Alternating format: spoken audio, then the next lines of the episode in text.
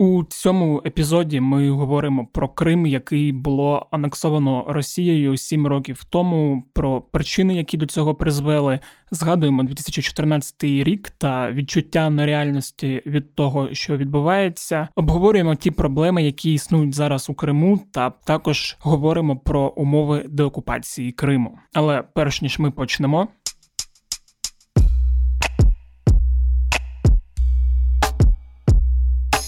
Усім привіт! Мене звуть Федір Попадюк, і це подкаст Кляті питання. Подкаст, у якому я відповідаю на усі ті кляті питання, що викликають почуття суму, ностальгії та гніву через існуючу у всьому світі несправедливість. Як завжди нагадую, що ваші запитання можуть стати темами для наступних епізодів. Е, просто напишіть на пошту smmsobaka.pravda.com.ua або напишіть нашому телеграм-боту Укрправда який знаходиться у описі телеграм-каналу у Кляті питання. А цей епізод присвячений тим сюрреалістичним подіям, які відбувалися сім років тому. Після трьох місяців революції гідності, розстрілів на інститутській, зміни влади в Києві, щоденного прощання з загиблими на майдані і суцільного хаосу в країні, ми змушені були стати ще й свідками того, як Росія, брешучи всьому світові, почала захоплювати український півострів. У цьому епізоді ми поговоримо про Крим разом з редакторкою Української правди Савгіль Мусаєвою та заступником генерального директора Українського інституту Алімом Алієвим, і які були співзасновниками громадської ініціативи Крим Сос на початку анексії Криму. Думаю, ви знаєте, що і Севгіль, і Алім є кримськими татарами та кримчанами, які вже сім років не були вдома, і з ними ми говоримо про анексію Криму, про помилки української влади, ситуацію у Криму станом на зараз та про перспективи повернення Криму. Привіт, Севгіль, привіт, Алім. Хотів поговорити з вами про сьому річницю окупації Криму, і взагалі хотів почати з такого спогаду. От ті події в мене самого вони трошки підстерлися, але я дуже добре пам'ятаю один момент. Це було 1 березня, коли Рада Російської Федерації дала дозвол на введення російських збройних сил на територію України, і тоді я пам'ятаю, я все це дивився на комп'ютері. І в мене було таке відчуття якогось абсурду і трошки паніки, бо тут тільки закінчилася революція гідності, і з'явилося відчуття, що все гаразд, і тут фактично Путіну дозволяють вести війська на територію України. І я пам'ятаю, що я тоді шукав, бігав по квартирі якийсь прапорець синьо-жовтий, поїхав в Запоріжжя під Ода, там де зібралися багато активістів, і там тоді йшли розмови, що тут вже йдуть танки з Росії, хтось там щось бачив, і було тоді таке відчуття максимальної розгубленості. От Пам'ятаєте ви, що ви робили в той момент, і як ви це все переживали? Ну я дуже добре пам'ятаю, тому що ми зібралися. Це був український дім, uh-huh. і були збори кримчан. Вони були призначені на 1 березня, тобто ми відзначили цю зустріч раніше ніж було це рішення про ведення військ. І була дійсно паніка. Була паніка як і серед керівників меджлісу, так і звичайних кримчан. І потрібно було діяти, діяти швидко. На той час вже працював Кримсос декілька днів, але в цей день сталася дуже така важлива історія у розвитку тієї громадської організації, яку ми створювали разом з Алімом і Стамілою Ташевою, тому що. Нам потрібно було дуже швидко адаптуватися до нових е, реалій і вже не тільки займатися інформуванням людей, але і потім один дзвінок наштовхнув власне на те, що потрібно буде допомагати людям, які будуть виїжджати з тієї території. І це був дзвінок кримсько-татарського художника Рустема Скібіна. Він зателефонував у земляцтво, слухавку передали мені на той час. І я пам'ятаю, що Рустем розгублено сказав, що він виїжджає з Криму і що йому потрібно буде кудись оселитися так на деякий час. І в цей момент я зрозуміла, що таких людей буде дуже багато. І ми швидко, дуже швидко зреагували на це. Купили два кнопкові телефони. Це звичайні, знаєш, Nokia 3310, щось на такий зразок, і зорганізували гарячу лінію. І в перший же день, коли ми надрукували це оголошення, протягом доби ми отримали 600 листів людей з різних куточків країни, які готові були прийняти кримських переселенців. Але розгубленість була страшна. і Я пам'ятаю, що з Олімом ми зідзвонювалися, власне, тому що Олім на той час жив ще у Львові, і потрібно було зорганізувати волонтерів. І насправді Кримсос у активну фазу окупації підтримували 100 волонтерів. Потрібно було верифікувати інформацію, стежити за тим, як інформація верифікується. І якраз Алім відповідав за цей надважливий момент. Ну власне, якщо згадувати ці перші дні, коли ми 27 лютого запустили Кримсоц, це була абсолютна реакція на незрозумілі навіть для нас події, що відбуваються. Та? І тому в нас в Києві, у Львові та, очевидно, в Криму було дуже багато волонтерів, які допомагали. І ще була ця абсолютна пост майданівська емпатія величезна та бажання щось робити. При тому ми розуміли, що зараз в цей період, коли в нас фактично в державі перехід влади відбувається, то і влади немає де-факто. Тому всю цю відповідальність ти хочеш або не хочеш, ти береш на себе.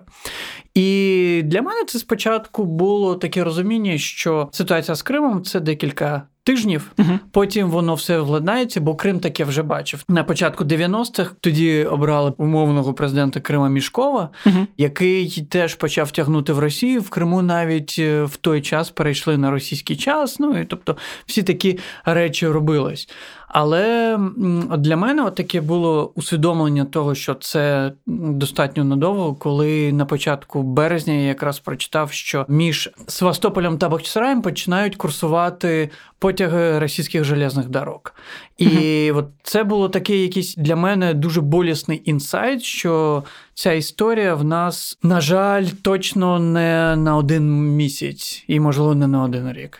І зараз восьмий рік вже як е, ця історія продовжується. Ви вже згадували Тамілу Ташеву, якраз співзасновницю Кримсос. У матеріалі, який ми готували минулої п'ятниці, ти там знаходила пост її старий, якраз за ще 26 лютого, де вона там писала, що Арсен Аваков, Олександр Турчинов, зверніть увагу на те, що відбувається у Криму, що треба діяти терміново, і якщо терміново там чогось не зробити, то ситуація буде більш страшною. Бо тоді вже почали з'являтися ці козачки книжки. Я не пам'ятаю, вже чи тоді вже там почали з'являтися перші зелені ці незрозумілі люди. Mm-hmm. І там за ці сім вже восьмий рік ми часто чуємо, що якби влада перехідна на той момент зробила щось інакше, то ситуацію можна було б не довести до окупації. Чи так це, чи ні? Ну ти знаєш, потрібно згадати, що відбувалося на той час у Києві. А що відбувалося у Києві 26 лютого? Це кілька днів після втечі Янковича. Влади в країні немає. І я дуже добре пам'ятаю, коли починалися ці сутички під Верховною Радою Криму mm-hmm. між прихильниками України і прихильниками Росії, прихильниками там проведення чи референдуму, чи взагалі відокремлення у Києві якраз обирали склад нового Кабміну і затверджували прем'єр-міністра, тому що не було на той час влади як такої. На той час виконуючим обов'язків президента був Олександр Турчинов, чимось займався Аваков, і ось Арсеній Яценюк тільки вступив на свою посаду. Дійсно, я думаю, що завадила трохи така ну кволість у діях. Потрібно було звичайно діяти швидко. Але я не знаю, як будь-хто з нас е, діяв на той момент е, у таких умовах, що склалися. І насправді, ви знаєте, коли я гортала цю стрічку, як народилася ідея цього проекту, який ми зробили, насправді в тому, що ми не помітили дуже важливих новин з Криму саме 26 лютого, 27 лютого, тому що, наприклад, новина 27 лютого щодо захоплення вже будівлі кримської, так вона не була виділена навіть червоною червоним кольором, великим літером. Це була звичайна новина.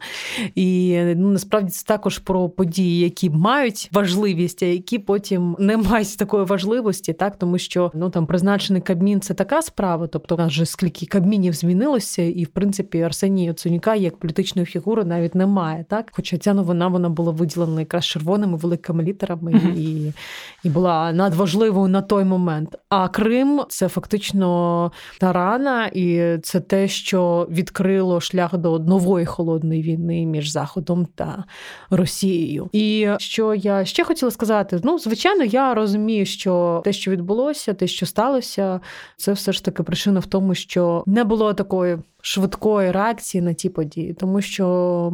Ділили портфелі, тому що займалися кадровими питаннями, тому що в тому числі ділили портфелі виключно із е, тим коаліційна угода, не коаліційна угода, були змагання за міністра енергетики. Я це дуже добре пам'ятаю. Uh-huh. Ну насправді ніхто не зміг зорієнтуватися в тих реаліях, які були, і вже пізніше не зміг зорієнтуватися, що для мене більше питання. Я думаю, що рано чи пізно правова оцінка там діяльності і поведінки тодішніх керманичів держави не має бути дана. І крім того, я знаю 100%, що той же Олександр Турчинов, ем, той же Арсен Аваков, ну особливо Олександр Турчинов, вони дуже уникають відверту розмови про тему Криму. Вони відповідають е, навіть коли ми робили якісь проекти, тільки письмово. Тобто вони поки що не готові подивитися в очі напряму журналістам чи кримчанам і. Я розумію, чому. Що ти скажеш, яких помилок ще тоді допустила нова влада? Взагалі, якщо подивитись на політичну історію Крима кінця ХХ століття до початку ХХІ століття, то очевидно в Криму ніколи не було української влади. Mm-hmm. Та вся та кримська місцева влада вона завжди була афілійована з російською державою. Та і коли владні чи військові чи силові структури знаходились поруч з російськими структурами в Криму і були дуже переплетені, це говорить про багато. При тому кримських татар сприймали як абсолютно сепаратистів, які потенційно можуть там відділитись і поплисти там в Туреччину, бо є величезний сентимент. Тобто, от цей міф існував достатньо довгий час, і мені здається, що він достатньо пунктирно і зараз існує. Але історія не любить, якщо б це е, сполучення. Але якщо б навіть в кримській владі були і кримські татари на керівних посадах, і якщо б ці сигнали ми мали б набагато чіткіше тут, в Києві. Якщо б в нас військові частини не потребували елементарного, я пам'ятаю, як ми передавали в українські військові частини в Крим навіть колючі дріз звідти такими шифрованими каналами. Тобто, якщо б, якщо б, якщо б, то очевидно цього б не було. Але ми бачимо, що ці зелені чоловічки з'явились в ніч з 26 на 27 лютого. Та? І два тижні, навіть трошки більше, тривало до того моменту, коли Путін визнав, що це їхні війська. Да, До речі, пам'ятаю ці зміни статусу цих невідомих людей від е, місцева самооборона до це наші військові. От, До речі, теж хотів трошки поговорити про Крим після незалежності України, бо от ми зараз з моїм колегою Ромою Романюком робимо подкаст про українські 90-ті, і коли читаємо щось про той період, там потрапляються ті чи інші заяви стосовно Криму, і заява прес-секретаря Єльцина, що після проголошення незалежності може стати питання про переділ кордонів, е, після чого він потім був звільнений, і там потім Кравчук в одному з інтерв'ю говорив, що Єльцин підіймав тему того, що от кордони України були в складі радянського союзу, а мають якось підніматися. І певний час ця тема якось заміналась. І мені от цікаво ще, коли ви жили у Криму, як от це російське і українське воно відчувалося, чого було більше. Якщо ми згадаємо масову культуру в Криму, то ми точно не пам'ятаємо таких яскравих важливих ґрунтовних культурних феноменів українських. В нас були там Артек, Грот Шаляпіна, Домік Чехова і так далі. Для кримських цар залишили ханські палаци, і то через те, що там Пушкін свій час написав про Бахчисарайський фонтан. Та? І я розумію, що ця вся історія відбувалась протягом цих 25-30 років. І цей наратив, як культурний, так і історичний, так і політичний наратив. Український він не добивався в Криму, та він був дуже маргіналізований. При тому я дуже добре пам'ятаю, що більшість, як і політичну, так і культурну, мали і складали російські наративи. Я прекрасно пам'ятаю, як багато грошей російська держава через свої структури в Криму просто вкачувала в різні ну, просвітницькі проекти чи громадські проекти, аби розуміння того, що Крим був завжди частиною Росії, далі і далі поширювати. А при тому все українське сприймалось як, а як в Криму казали, бандерівське. І всі чекали, що ці бандерівці прийдуть і будуть вбивати, катувати.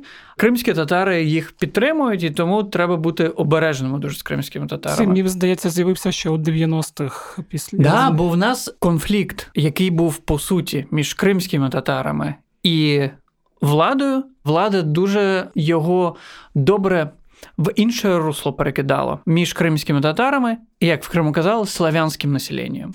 Ну насправді е, Лім вже дуже багато сказав, і додати можна тільки те, що дійсно було це засилля таких російських проросійських організацій. Я думаю, що ти пам'ятаєш там таку організацію, як е, Руське Єдинство, наприклад. Чи мені здається, що навіть була така організація, як Руський мир. Ну тобто, цей наратив існував. Медіа повністю теж я зростала на новинах не українських телеканалів, а на каналах російських. І я можу сказати, що таку відмінність між політикою інформаційною українських інформаційних каналів, так і е, російських, я почула і побачила ще у 2002 чи 2003 році. Здається, другий це рік був під час конфлікту навколо острова Тузла, тому що російські канали висвітлювали зовсім по іншому, а українські канали зовсім по іншому. Тоді я вперше задумалася над природою там пропаганди інформаційної політики. Мені було 13 чи 14 років, але це було настільки відчутно і настільки зухвала, що на це я не могла не звернути як молодий там журналіст-початківець. Окрім того, звичайно, створювався в тому числі, і про це не можна не говорити. Такий е, образ кримських татар як екстремістів і головної небезпеки для української незалежності. І створювався він кримськими СБУшниками. І кримськими СБУшниками не даремно, тому що кримські СБУшники, напевно, могли працювати на інтереси сусідньої держави. І е, цей образ створювався постійно відбувалися якісь звіти стосовно того, що там як кримські татари фінансуються з боку Туреччини, які організації є. Вони шукали якісь ісламістів, екстремістів і так далі. Ну це і призвело до того, що ми побачили у 2014 році, тому що навіть у багатьох українців було таке здивування, як це кримські татари можуть підтримувати базові якісь історії щодо української єдності, так тому що мені задавалося питання колега: ти можеш мені пояснити у двох словах, чому кримські татари підтримують Україну в цьому конфлікті? Я кажу, як вибачте, а як може бути інакше? Тобто, не зважаючи на це, створювався наратив, що це кримські татари сепаратисти. А кримські татари у 2014 році показали, що ні.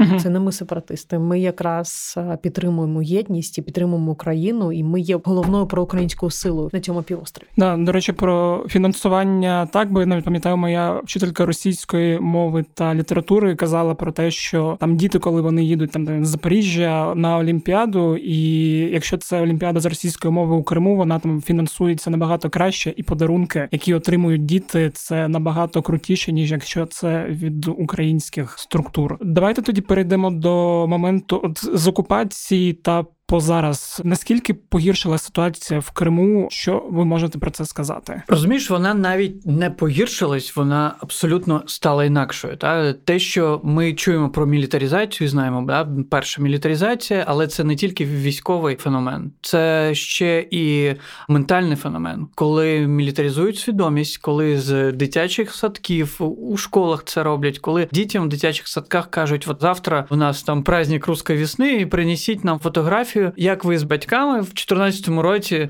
А в кримських татар, очевидно, фотографії, як вони підтримали руську весну, точно немає. І потім булінг починається дітей в дитячих садочках. В школах створюють так звані юнармії, абсолютно конкретні організації мілітарійського типу, які от цю історію страни завоювателя і е, навколо всі вороги, окрім Росії, вони пропагандують е, серед дітей.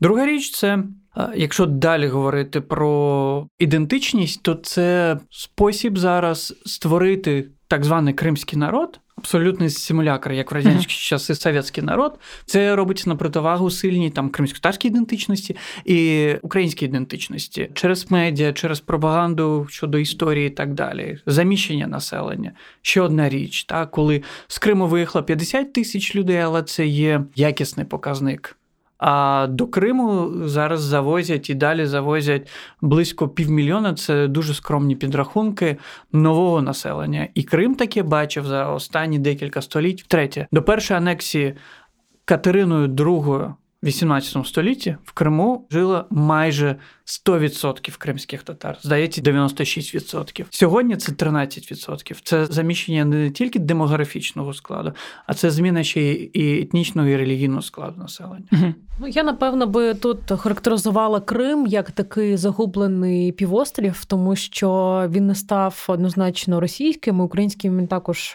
не став так. І насправді це відчувається в тому числі, коли ти розмовляєш із кримчанами, навіть тими, хто ну не що підтримував окупацію, але сподівався на щось. Вони кажуть: ну нічого не відбулося. Ми там очікували, що зараз побудують цей мост Каржинський, так і у нас почнеться там товарообіг. Ну навіть якщо там людина підтримує якісь е, матеріальні цінності, uh вони також не стали реальністю для неї.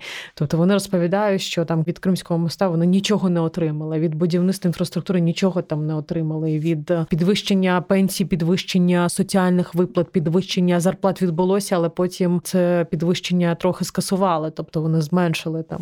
Ну і російським він не став, тому що діють санкції, дуже сильно обмежені е, якісь інструменти щодо заходу російських компаній, іноземних тим більше. Тобто, це така ну насправді нещасна територія, тому що ти завжди пам'ятаєш, ти завжди згадуєш про той потенціал, який був у Криму, і це неймовірно красиві місця. Це неймовірні красиві місця, які зараз ніхто не бачить, фактично, і які не відкриті для світу. І я насправді на чому хочу наголосити, тому що ми зараз говоримо про таку проблему біль України. Насправді це проблема і біль всього світу, тому що я вважаю, що Крим це абсолютно унікальне місце і. Зараз шлях до цього унікального місця, яке має неймовірну культуру, неймовірну природу закритий. І допоки Росія буде панувати у Криму, він буде закритий.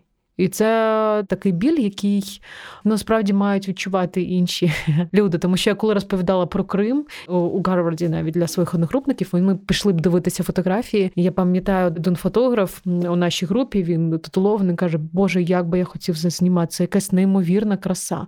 Невже це можливо, що зараз до неї немає доступу фактичного для іноземців? Я кажу, так я б дуже хотів туди поїхати як фотограф, коли Крим буде звільнено. І причому це не просто краса, та цю красу Росія зараз вбиває, очевидно, через в тому числі екологічні катастрофи, які відбуваються. Бо коли ти будуєш військову базу, тобі ця краса ні до чого. Сюгель говорила про те, що з Криму все починалось. Та і дійсно, коли ми говоримо з міжнародними партнерами, ми говоримо, що Крим це не тільки там білі проблема кримських татар, не тільки білі проблема українців, це є абсолютно світова регіональна історія, бо MH17, втручання у вибори, втручання взагалі внутрішньої політики інших держав, та це все йде звідти. Історія з Сірією і дуже багато інших прикладів. Ми дійсно розуміємо, що не можна от забувати, з чого це починалось. Та? В нашому демократичному цивілізованому світі ми можемо бути тільки тоді спокійними і розуміти, що ми далі рухаємось всі разом. Коли ми от зробимо це обнулення, і коли ми повернемо території сьогодні, маючи Крим, ми не знаємо скільки там зброї. Хоча я думаю, деякі наші служби здогадуються. Ми не знаємо, як буде використовувати Росія свою ядерну зброю, і чи не з Кримського півострова також.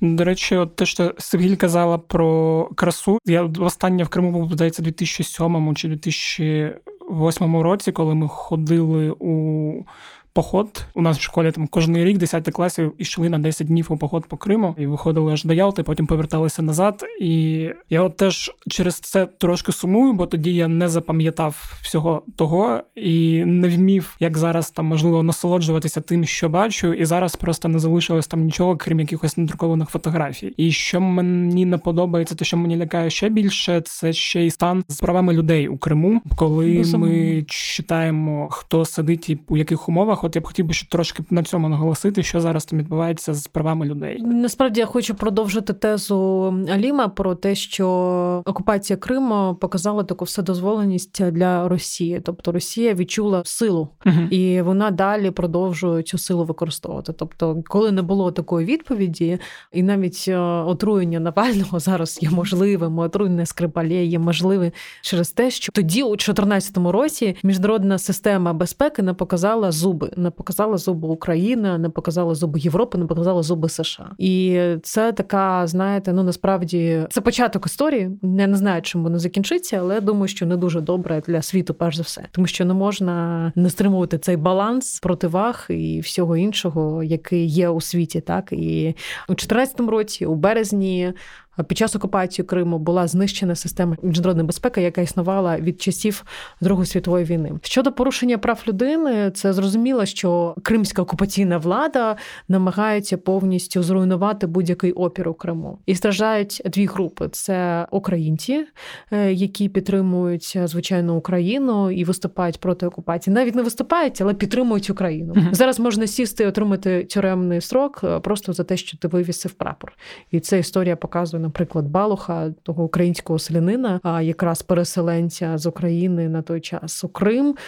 у другому поколінні, якого заарештували і посадили просто за те, що він вивісив прапор, а шукали в нього в обіхівку. І кримські татари, яким далі продовжують малювати образ екстремістів, образ ісламістів. Хізбут Тахрір – це організація, яка є визнана терористичною в Росії, і через це кримських татар дуже легко переслідувати, тому що є частина невеличка там кримського кримськотарського населення, яка сповідує цю течію. Так і е, усі ці справи вони стосуються цього. І насправді це страшно, тому що чого добувається Росія? Росія витискає населення, яке не погоджується з окупацією, і це знову таки зміна національного складу.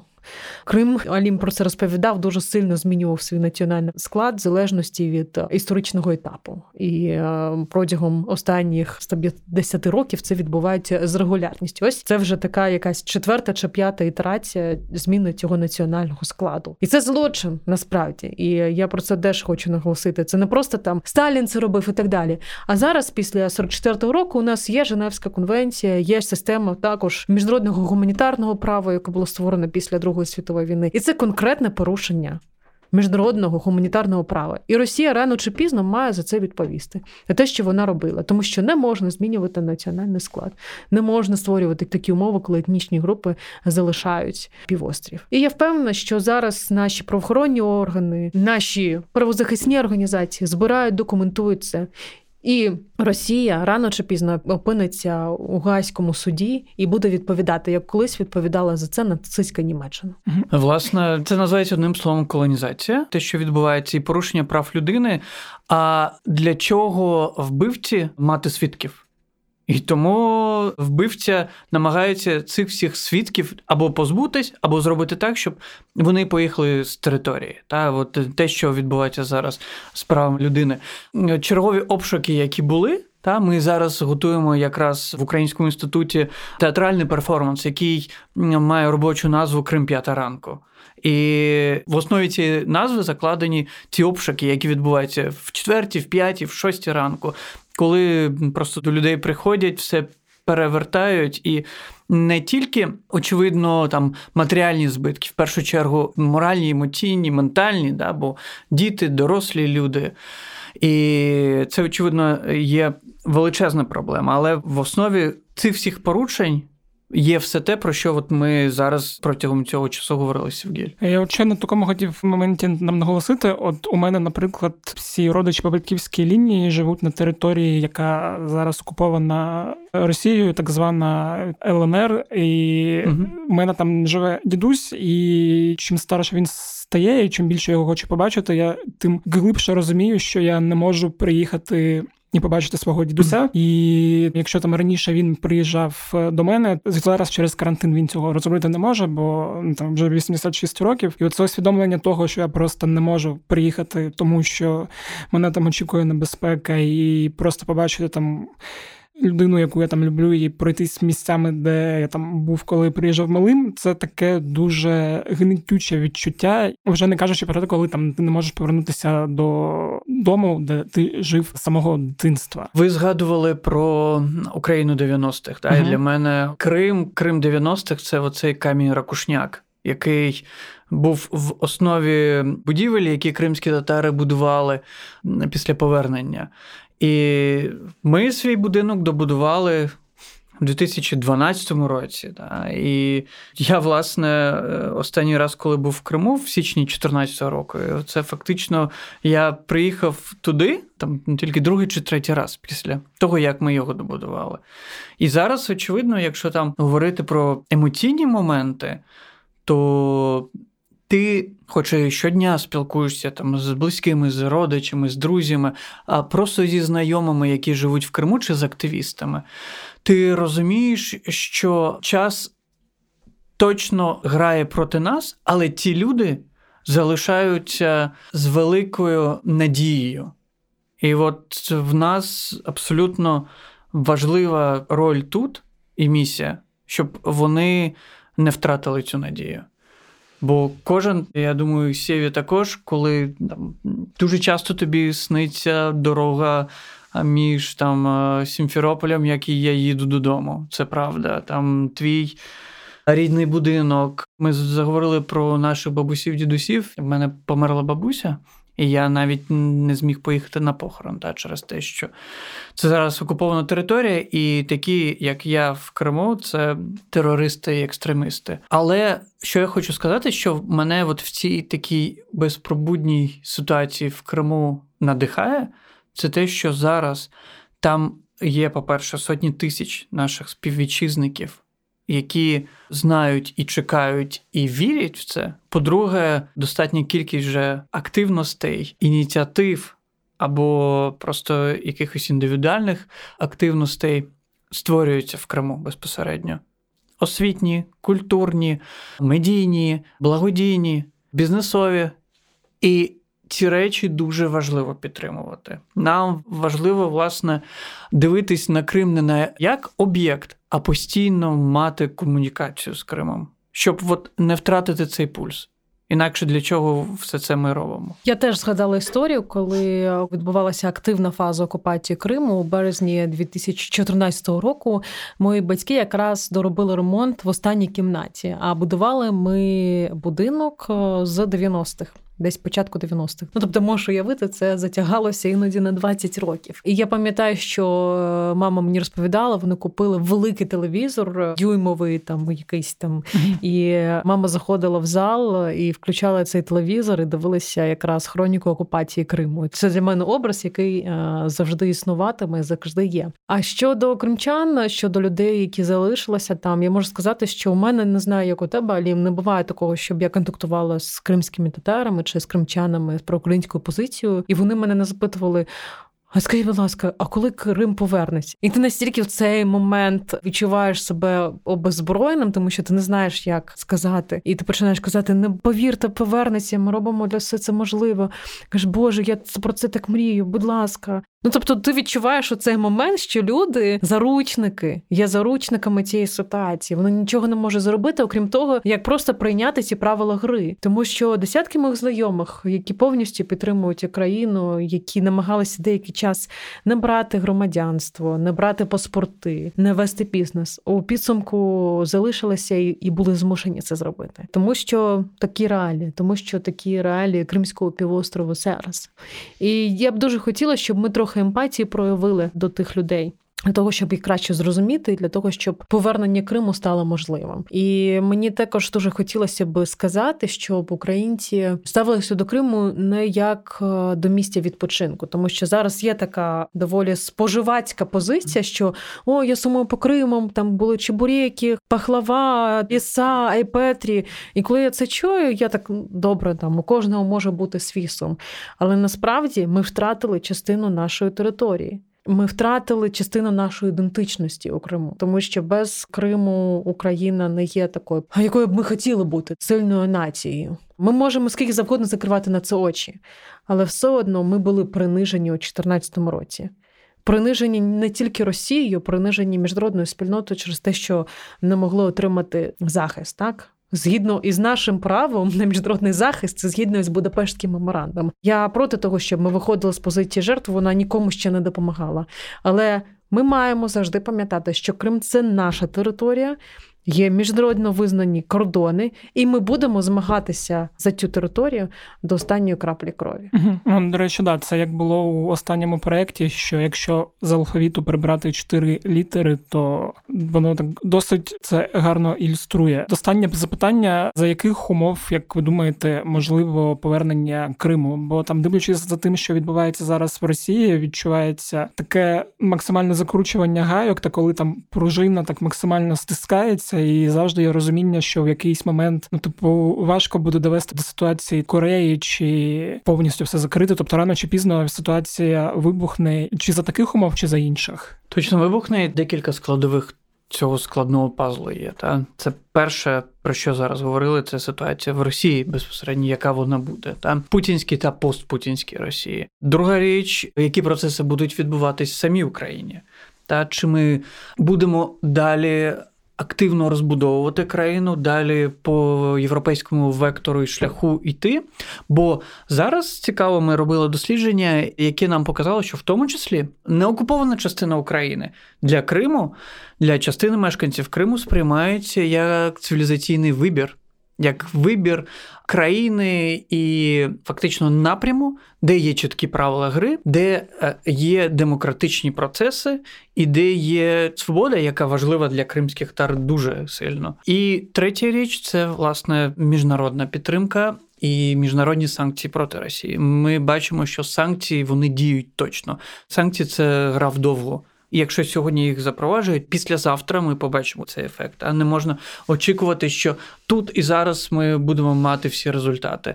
Але я тішу, що дуже великі надії покладаюся на кримську платформу, яка важливий міжнародний елемент. Бо Кримська платформа це було наше рішення. Ми дуже часто чекаємо рішень від інших і таким чином стаючи об'єктами. А тут ми проявляємо свою суб'єктність. Дуже важливо в цій суб'єктності не забувати кримських татар і давати можливість щодо включення, та? бо вистачить нам історії до 2014 року. Коли кримські татари сприймались як щось незрозуміле, небезпечне і щось е, постійно від нас бажаюче і потребуюче. І наостанок кажу, що в мене Абсолютно немає сумнівів, і я тут е, радше оптиміст, що ми повернемось. Та я думаю, ані я, ані Сівгіль ми не витрачали б там свою молодість на ті речі, які там робимо зараз по Криму. І пам'ятаю цю історію, я якось їхав е, в таксі, був е, таксистом кримський татарин, а я це впізнав по IV, яка лежала в нього в машині. І він казав: ну слухай, от нас депортували в Узбекистані. Ми в Узбекистані оселились. Потім ми переїхали до Криму, все кинули в Узбекистані, почали життя наново. Зараз, після окупації, я переїхав до Києва з Криму, почав життя наново. Ну, скоро знову потрібно буде повертатись. І він так казав, це буде. Ну, я розумію, що от дійсно ми як бумеранг, куди б нас не кидали, нас все одно тягне додому. І ми точно повернемось. Я скажу коротко, насправді наскільки так швидко і несправедливо забрали Крим, настільки швидко він повернеться, і це відбудеться настільки непередбачено, що ми навіть деякий час не зможемо зрозуміти, а що невже так можна було. Ну я в цьому впевнена, тому що ця частина світу я маю на увазі пострадянські країни. А у мене таке враження, що політичний рельєф, геополітичний рельєф на цій території тільки формується. Як знаєте, як гори формуються, так само тут геополітичний mm-hmm. рельєф, і він такий дуже швидкоплинний і трохи бунтівний. І те, як розпадався швидко радянський союз, ми можемо пригадати це питання було ну насправді декількох тижнів, фактично. І тут це буде також питання декількох тижнів, тому чекаємо, і я в цьому впевнена. Рано чи пізно ми з Алімом поїдемо до Криму, будемо збирати айву, пити каву і показувати друзям, і в тому числі, можливо, в якомусь варіанті і дітям своїх друзів той Крим, шлях до якого зараз, на жаль, і тропа до якого на жаль зараз заросла через Росію. Але ми маємо бути готові до цієї, можливо, раптової деокупації Криму. Тому вже сьогодні є дуже багато домашньої роботи, яку ми маємо робити, ну і частково робимо. Дякую. Крим це Україна і немає чого додати. Якщо вам сподобався епізод, ви можете поділитись посиланням з друзями або у себе в соцмережах. Подкаст кляті питання доступний на усіх платформах для прослуховування подкастів, таких як Apple Podcasts, Google Podcasts, Spotify та інших. І навіть на SoundCloud та Ютубі є. І, звичайно ж, на сайті Української правди у розділі подкасти. Там, до речі, багато цікавого можна знайти. Якщо ви дуже сильно хочете нам допомогти, то ви можете поставити оцінку на Apple Podcasts або написати коментар. Завдяки цьому більша кількість людей побачить кляті питання, послухає його і дізнається щось нове. Також, якщо у вас є пропозиції, відгуки або побажання, надсилайте їх на пошту smmsobaka.com.ua або нашому боту, який нагадую живе у описі телеграм-каналу УП Кляті Питання. На цьому все з вами був Федір Попадюк. Почуємося наступного тижня. Бувайте!